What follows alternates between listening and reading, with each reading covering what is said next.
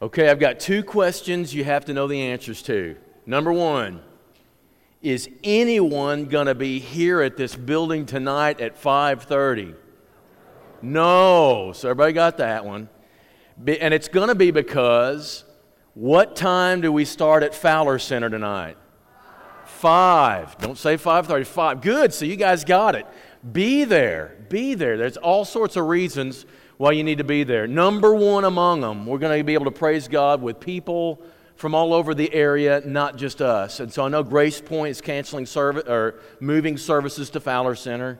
And so we'll be meeting with them, and it's going to be cool to be able to meet with them. Great people. And, and I know some from Paragould are coming. I know David, who is going to have our opening prayer and welcome tonight. He's bringing a group from Salem, David Gibson, that is, from Salem. So we're going to have people from all over. Don't don't, ref, don't keep from contributing your voice to that. It's going to be a great experience. And so please, please make the effort to be there. I, I wanted to show you a special picture sent to me last night. Apparently, at uh, uh, uh, the Nick's house, uh, the kids decided, yeah. The kids decided to play church, and so Rosalind had to prepare Cyrus to be the proper preacher. Notice the wonderful beard. Is that not the sweetest thing in the world? Now, I do know after talking about what he did in class last Sunday, I know that, that, that they were in services, uh, the kids' church was going on same time Sunday night, and they said he got up and said a prayer, God, would you make the service end quick? You know, so I don't know exactly, you know, what his church experience is, but this is him preaching last night. That's so endearing. I just want to take that in for a minute. That's just beautiful. Thank you. Um, it is weird. I, I, was thinking this morning trying to get around to everybody, and, and I'm going to tell you, I'm trying to take in the look of everybody because uh, often during the week I'll send a message and say, you know, hey, I missed you Sunday, and they, and they text back or they say something back like, well, I was there, and I just missed you. Uh, don't be offended if that happens. I just didn't see for some reason, but I see Autumn and Western right now. Western right now. I'm not going to send you one this week. But you know, if you had four kids, it'd be a lot easier to see y'all. Anyways, uh, but, but anyway, if I do that, don't be offended. But what's interesting is as we gather this morning, I want you to think about this. Um, I, I know there's some people from California and there's some people from Mississippi, and you'll hear Mississippi pronounced properly if you talk to him, visiting their loved ones who are here in the area. We have people who are working on their houses and they're living in temporary, you know, where they're not going to be for very long. Uh, uh, and it kind of makes life rushed. And I know there are people who are about to send their kids off to college just shortly, and I know that's on their minds. And I also know that some of those people are becoming uh, empty nest families. That's in their head as they gather today. I know a huge family of the Smiths who, in about few hours right here from this stage are going to bid farewell and memorial service to their loved one. I know there are people who, within just a short amount of time, are going to add a child to their family, and all the excitement and all the stress that adds to you. There are real lives being lived in the assembly it's here, and so we come together from all these different emotions all these different thoughts and we're all gathering to think the same thoughts. Isn't that weird? I don't know how in the world that everybody can get needs met like that, but I do know this. There's one message that if you get nothing else, there's one message today that hits you right where you need it. And we're going to give that message right now.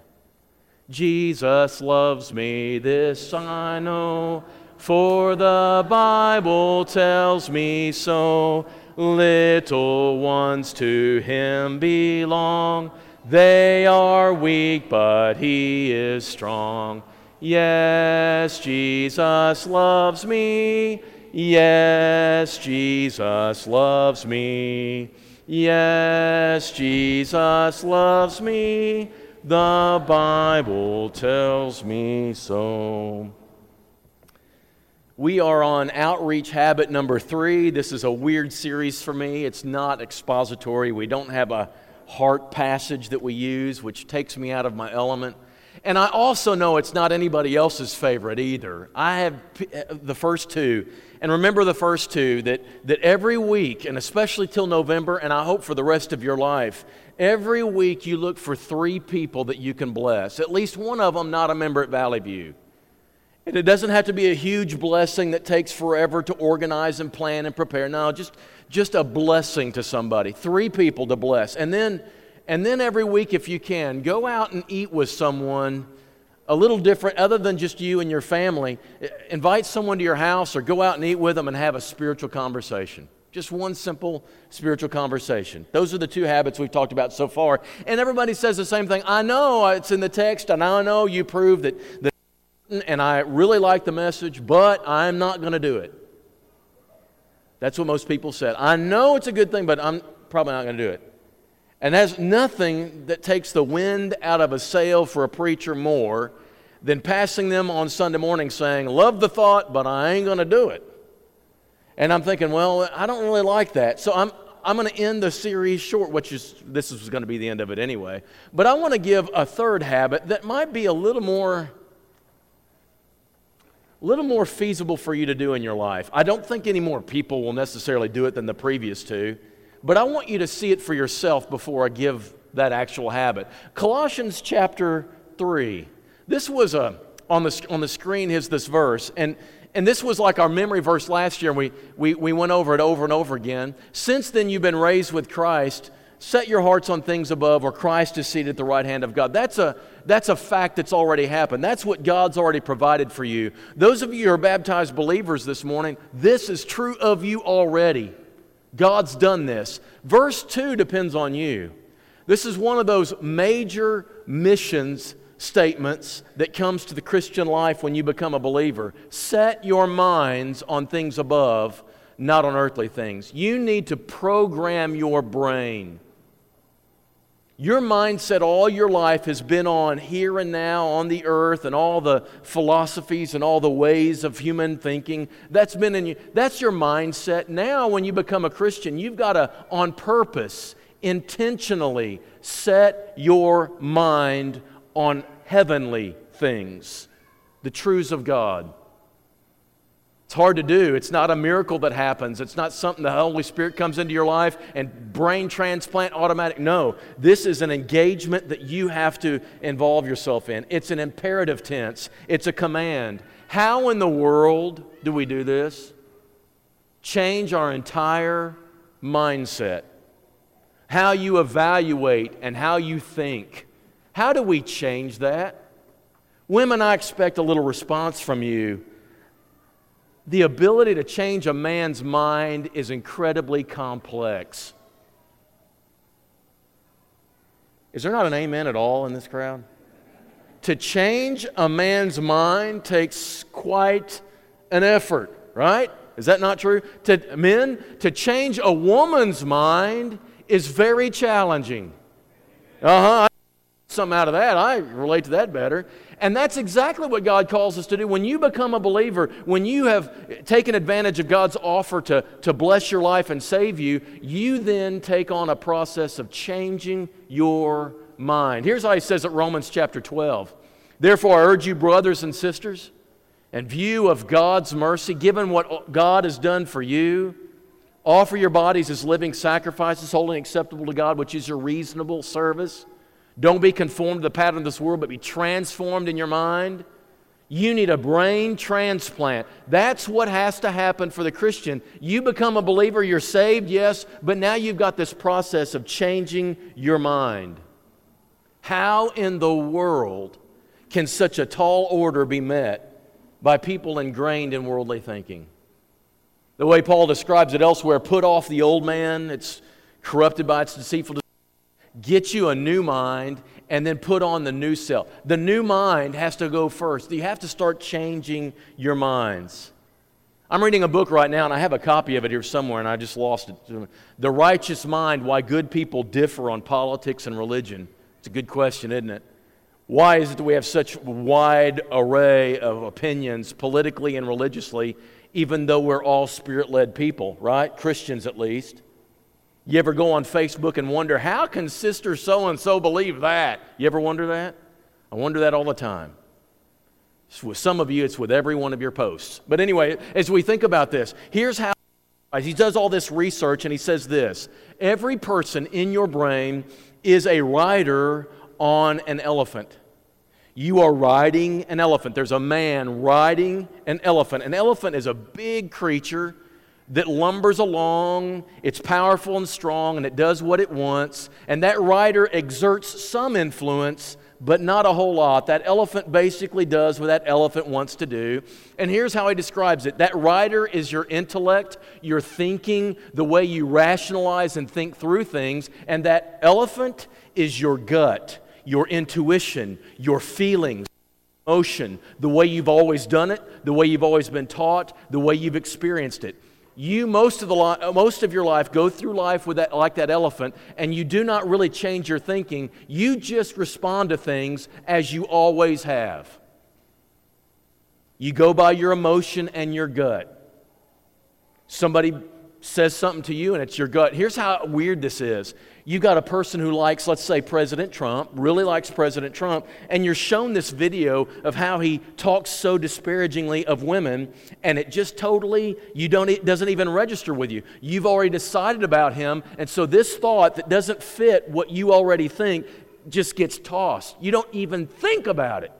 You don't grapple with it. You don't struggle with it. He's the Messiah. That's the kind of idea, right? There are lots of people like that, and you're wondering, how in the world do we go through life like that? But you can't think of everything. When you go through life, you can't respond to everything with deep thought. You have to go by basically how you've always done it. In the Christian life, this explains, by the way, a few things. It explains why on Facebook you can't just send this well worded and reasoned argument in an article to a friend who doesn't believe what you believe and think that article is going to change their mind. I'm telling you, quit doing that, That's what I'm saying. You're not going to change somebody's opinion on this article. You just love what this guy says. You can't convert somebody by just keep sending them the Spencer Furby sermon CDs. It, it's just not going to work. It's, that's not how people change their opinions. And here's another one you're not going to convert people by badgering them and debating them all the time about the same issue over and over again, even if you have book, chapter, and verse, you are not going to change their mind that way. They're riding this elephant, they've thought this thing through, and to get to the rider is very difficult. But even if you get to the rider, for the rider to then get to the elephant is very almost impossible. And yet, when you become a Christian, the challenge is You've got to reprogram that elephant that's guiding your life. How in the world do we do that? Let me give you an exa- example of the way Paul described this in Romans chapter 8 in a couple of verses. Those who live according to the flesh have their minds set on what the flesh desires. Those people who live according to whatever their body impulses say or, or whatever they're feeling at the time or what they've always thought, they watch the same movies over and over again and they think the same way. These people feed their minds worldly stuff and they're worldly. And a lot of these people in the church, even. Because what, what you feed your mind is what you are. And then he goes along and he says, But those who live in accordance with the Spirit change their minds. They set their minds on things of the Spirit. Now all of a sudden the Spirit takes control, and the Spirit says to certain movies you don't need to watch. There's certain music you don't need to listen to. There's certain people you, you, don't, you don't need to be hanging around just because you can't handle that. And because I'm letting the Spirit change my mind, it changes my behaviors. But a lot of people, when they become a Christian, all they do is add a little church attendance to everything else, but they don't really change anything. Everything just goes on as it ever has. Watch the same stuff and have the same interest and have the same conversations with my friends. It doesn't change anything. I just add a little church attendance to my life. And that's all that conversion is to them. Paul says, You've got to let your spirit decide what you think about and watch and meditate on. And he says, therefore, brothers and sisters, we have an obligation we have a job to do. We have an obligation. It's not to the flesh. Don't live according to the flesh. Don't think according to the flesh. Don't watch movies according to the flesh. Don't listen to music according to the flesh. You keep doing that, you're going to die. But if you, through the Spirit, put to death the misdeeds of the body, you will live. Now, now you're reprogramming that elephant. And it's going to take every fiber of your being to do it. Why should you engage in this? So you have a man who becomes a Christian, but he keeps doing the same old things he always did, he just becomes basically a fleshly Christian. But then you have this young lady who decides, I'm going to intentionally redirect my attention and my interest and my values to something else. I'm going to reprogram my mind by what I do and what I think. And she becomes a person who thinks out of the mind of Christ. And so this guy, as he's writing the book, says, if you want to change and reprogram that elephant, there are only two ways. And he does all these studies that proves this, he says. One is this the reasons for changing are embedded in friendly conversations. As I interact with friends, as people I care about and respect, as we have conversations, not agitating ones, not debating ones, but as we have conversations with people I care about, suddenly I start listening and changing. This, church, is why fellowship is so important. People really don't change just because the Bible says something. People will change when people they love agree with Scripture and they start changing. It, we need each other to do this. In Bible classes, I think what it means is instead of having long lectures, we need to be having dialogue with one another and challenging one another in the way we view things. That may cause you to start thinking and changing your mind. Here's the second way that the, uh, the elephant can be reprogrammed it's reasons for changing are made. And yes, you do offer them intellectually arguments, but they're made in a compelling way that reaches the heart. I'm not just going to send you a few bullet points, or I'm not going to send you two or three Bible verses. Say, read these, and your mind will be completely changed. Most people won't, but it's got to be put in a compelling context. And I'll tell you how Paul does this. Colossians chapter 3, before he ever says, set your mind on higher things, he says, You've been raised with Christ. Because of what Jesus did for you, you've been lowered in the waters of baptism, you've been raised, you, have been, you've been joined with the death, burial, and resurrection of the Savior who died for you. In Romans, it's look like, it looks like this. He says, before he says, be transforming your mind, he says, therefore, brothers and sisters, in view of God's mercy, given what God has done for you, and he's just written 11 chapters about what God's done for them. In Ephesians, before he ever talks about 4 through 6 and all the commandments of how you change, he says, chapters 1 through 3, look at what God's already done for you. I've got to, we've got to put it in a context of what God has done. Before we have sermons that are challenging, we need a Lord's Supper about look at what already Jesus did for us that challenged him, and he went all the way to the cross for you. Before we talk about your response, let's talk about what he's already done. So complete this with me. We love God because he first loved us. Tell me that love story first. There's, a people, there's people that came along and said, We're reading the Bible all wrong. We've read it as a rule book. We should read it as a love letter. And I used to go, That sounds so sappy. But it's true. This is a letter God wrote us about directing and orienting our lives. But before He ever did that, He said, Let me tell you, let me just remind you what I've done already. We serve a God who is crazy in love with us and wants more than anything else to be in union and fellowship with us, and He's done everything He can. There's certain things we're going to have to do in response, but before you know that, know what He's already done. While you were yet sinners, Christ died for us. But you're going to ask, what's that got to do with an outreach mindset or habit? What does this have to do with adding something to my life that makes me a person with outreach focus. I'm so glad that was on your mind. I could read it in your eyes. I saw the interest as you sat on the very edge of your pew. I saw it. I'll respond to it. I want to challenge you to 30 minutes every week in an exercise to change your mind. If we're going to do a mindset change, you're going to actually retrain the elephant that's in you.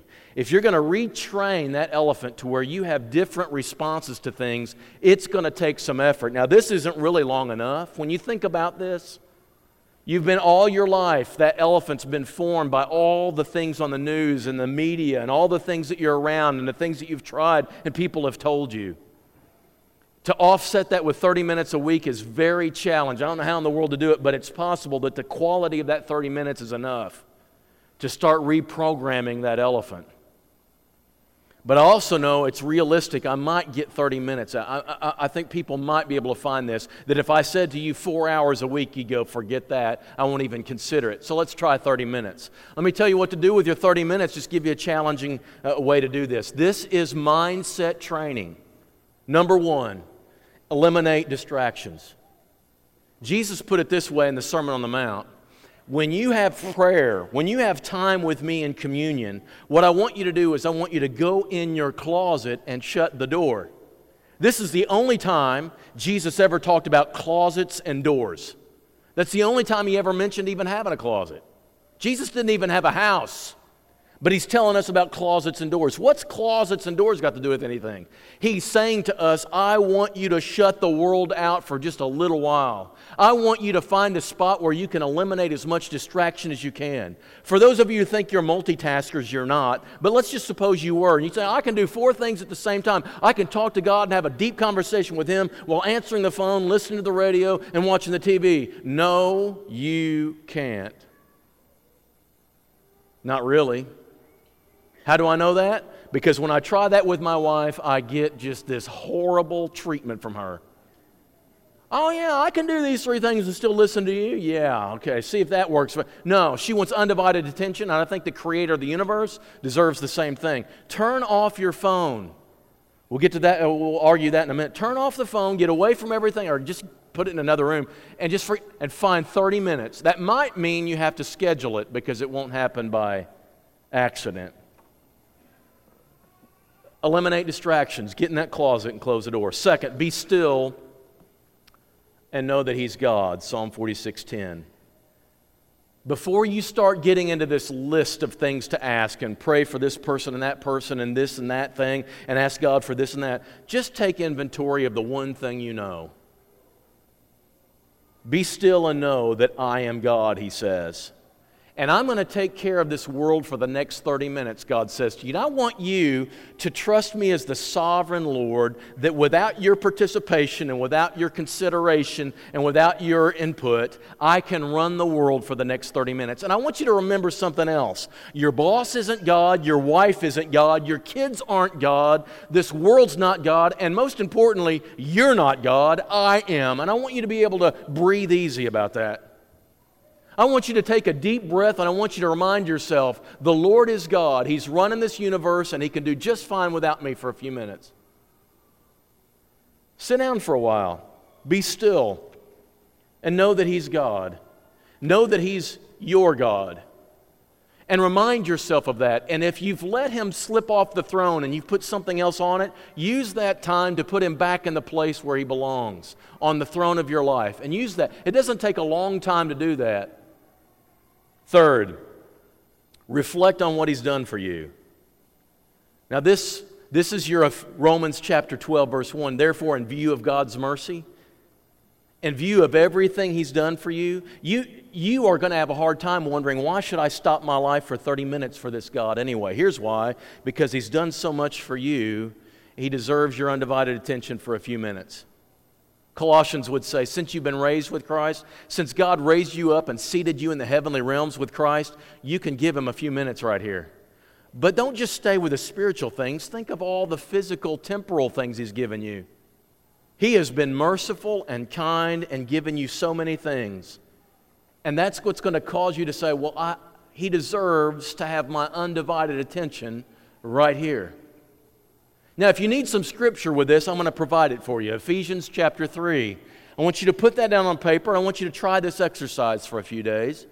This is so against the grain for churches of Christ that I'm going to have to talk real slow because we're not good at this. We measure and gauge our prayers by how full we keep them with our prayer requests. And did I do the same request today that I did yesterday? And if this sounds like ditto, then it's, then it's not really quality. And if I don't fill this 30 minutes full of my requests, if I don't have enough people to name or enough weaknesses of myself uh, to, to pray about, if I don't fill that 30 minutes with my stuff, then that prayer wasn't very good and I'm not loving God very much. And I think we're all wrong about that. But Ephesians chapter 3. For this reason, beginning verse 14, and I want you to underline this in your Bible because we need to do this, church. Churches of Christ, we're rational, we're Bible study servant people. To sit down and have 30 minutes of, of prayer for churches of Christ people is difficult because we'd rather be out serving or doing something or feeling better about ourselves. For this reason, I bow my knees before the Father. You can't get up and do work when you're bowing your knees before the Father, right? From whom every family in heaven and earth is named, that according to the riches of his glory, this is your request. This is the only request in this prayer that he may grant you to be strengthened with power through his spirit in your inner being. God, I want you to strengthen me in my inner being through your Holy Spirit. I want him to move in me for one reason. Now, listen to the request so that Christ can dwell in my heart. I want God to live here. I want Jesus to be here. I want, I want to be able to think out of his mindset. You can't think out of his mindset if your mind, his mindset isn't in you. And you're saying, I want Christ to dwell in my heart so that you, keep this in mind, being rooted and grounded in love, may have the strength. This is weird. This is mental strength, spiritual strength, strength to comprehend with all the saints what is the breadth and length and height and depth, to know the love of Christ for me that surpasses knowledge. I don't want to just know what He did for me. I want the strength of the Spirit in my inner man to know how wide He loves me, how deep He loves me, how long He loves. I want to know. I want to sit in His presence for a while and let Him through His Holy Spirit, not through my service, not through my not through my memorization, not through 20 more chapters of Bible reading. I want to sit here and let Him, through His Spirit, convince me how much He loves me. Too many churches of Christ people are trying to earn His love. Why don't you sit and absorb His love? That's what you need. You got to absorb it, and it can only be gained through His Spirit in your inner being. We are people who want to work His love out we need to think His love in through the Holy Spirit that He's given us. But you never give it time, and you're impatient, and you want to get up and do something else. Quit doing. Sit. And let the Holy Spirit, beyond your knowledge, convince you powerfully in your inner being He's absolutely crazy in love with you. That's your third step. And for many of you, that's going to be as far as you can go in 30 minutes. Fourth one once you let God convince you of that, you're going to want to stay there for a while. Because too many of us feel about our spiritual walk only how we've performed well in recent weeks. And that's a terrible gauge. It fluctuates. When you do this, you're going to know that even when you've had a bad day, God loves you deep and wide and long. Meditate on the mind of Christ. Don't read 20 chapters to become a Bible scholar. Read a section of Scripture and let His mind be downloaded into yours. The only way you're ever going to act out of the mind of Christ is if you have the mind of Christ in you. But if you don't expose yourself to it, you can't act out of it. Church, listen, you, I appreciate when people are baptized, and I applaud too. And I rejoice and say amen too. But listen, the job is just starting. And maturity and the mind of Christ happening in you does not happen automatically we baptize people and then we just kind of say, well, you keep coming to church and that the maturity will happen and that mindset will change. And I got to tell you, just coming to church doesn't do it. Even just coming to Bible class doesn't do it. You've got to put that mind on purpose into your head. You've got to transfer that information. Let me share where I get this. Let's turn there again, 1 Corinthians. I didn't put it on screen on purpose. I want you to see it in your own Bibles. So, as I told earlier service, if you're not changing pages on your Bible, just pick up a psalm book and flip the pages so I feel like you are. 1 Corinthians chapter 1, these believers, Paul's reminding them, hey, you're, you're becoming a Christian in a pagan world, and people are going to look at you like you're an idiot. They are. They're going to say, You believe what? The gospel? The gospel is foolishness in the world, guys, and it's never going to not be. It's never going to not be foolishness to the person who's just looking at it from a worldly point of view, this story is ridiculous. And so he looks at you and says, You've invested your life in this story, you're foolish. And that's all chapter one is. But chapter two, he says, Here's why it's foolish because they, aren't, they don't have the spiritual presence of the Spirit to be able to know the deeper truths of Scripture. But I want you to listen with, it, with me, verse 13 beginning. We impart this in words not taught by human wisdom. We're not, we don't share words and truths that sound familiar to the fallen person. When you talk about, let's just use sexual ethics here. When, when we preach a sermon on sexual ethics and why purity is so important and why it needs to be governed and protected in your Christian life, the world looks at that and says, Why in the world would you want to restrain that wonderful freedom? That thing that gets you, just lets you have all the fun that you, why would you want to? The worldly mind looks at that and says, That is ridiculous. And every movie that you'll ever see says that's ridiculous.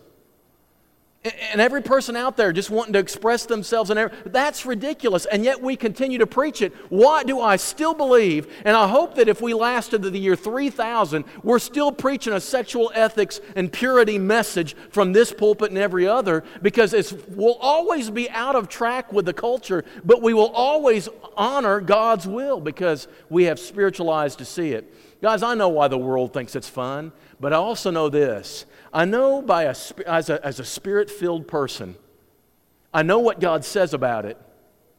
And I trust that even if I couldn't see why it's wise, I'm going to go with God no matter what.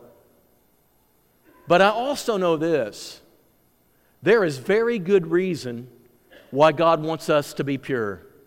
He is protecting us. His commandments are not burdensome. His commandments are the best for our freedom. And I believe that with every fiber of my being. If you keep yourself pure till marriage and you stay faithful to your spouse and never go outside of that, I want to say this you will never regret doing so. You will never regret it if you do the otherwise.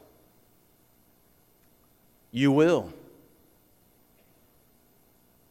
Here's what he says and we impart, 1 Corinthians chapter 2, verse 13, we impart this in words not taught by human wisdom. Human beings aren't teaching this. It's taught by the Spirit in Scripture, interpreting spiritual truths to those who are spiritual.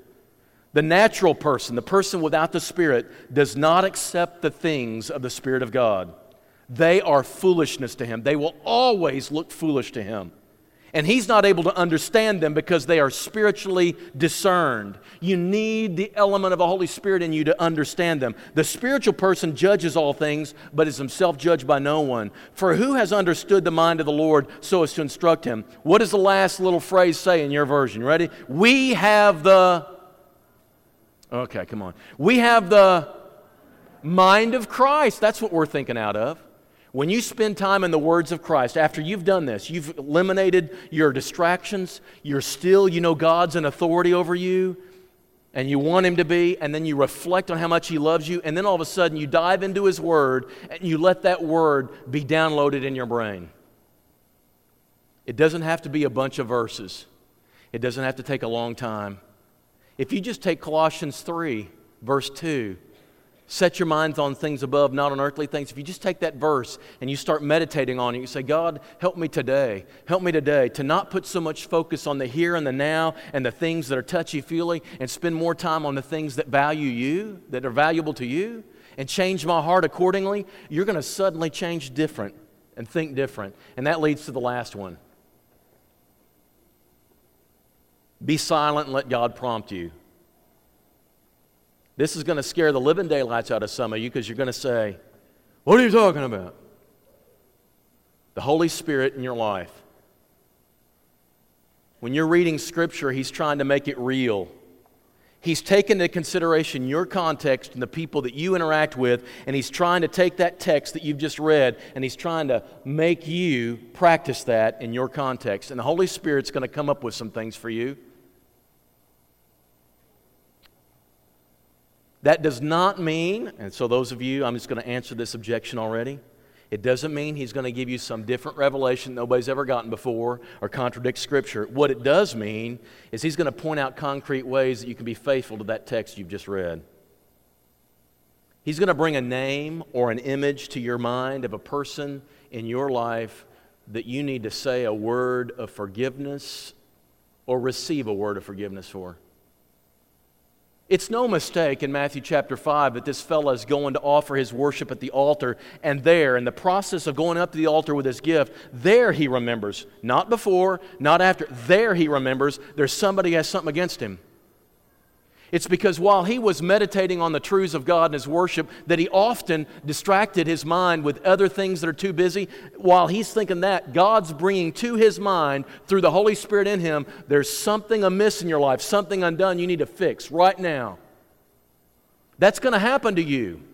When you give God some control in your mind, when you give Him some time to actually speak to you, He's going to say, There's a person that you did something wrong to. You need to go fix that.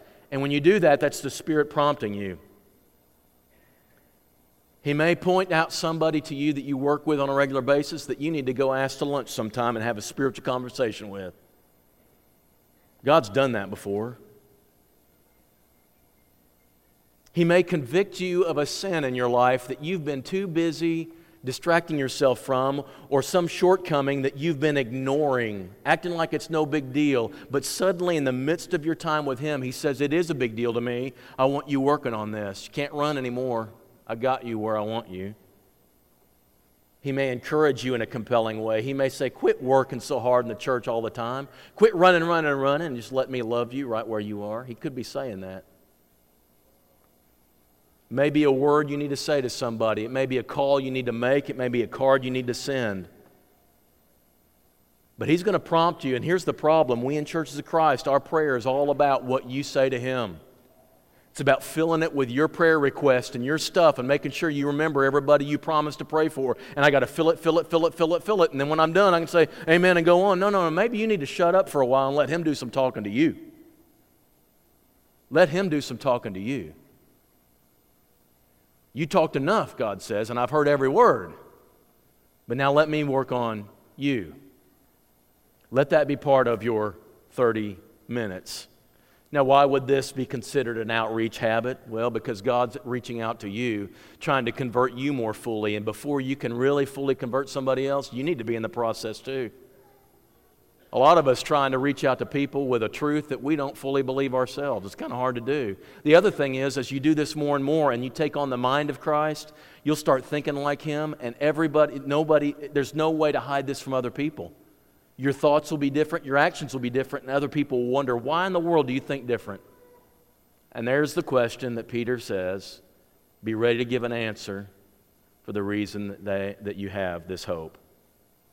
The truth is, too many of us are thinking and living just like we did before we were believers and adding church attendance one, two, or three times a week, thinking that's it, and that's going to retrain our minds.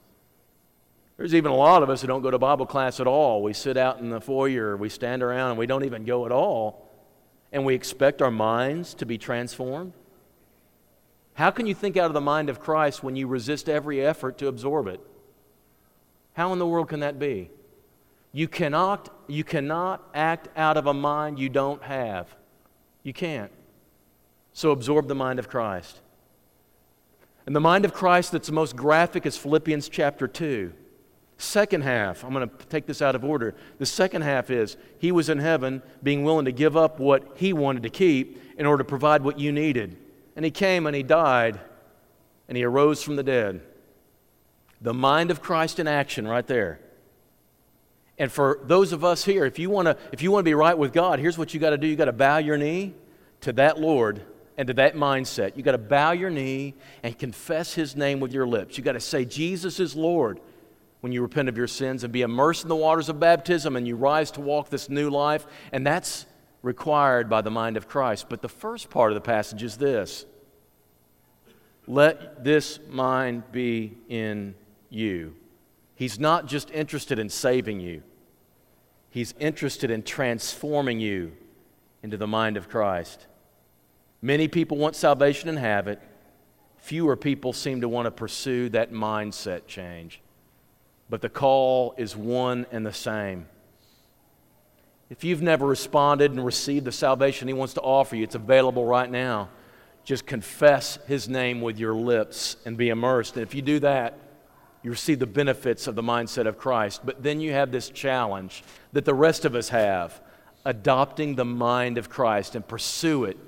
Challenge you to this outreach habit 30 minutes a week. Whatever may be your need this morning, make sure that as you leave, you're closer to the mind of Christ than you ever have in intent and reality. And we pray that if there's anything that we can do to help with that, you'll make it known as we stand and as we sing.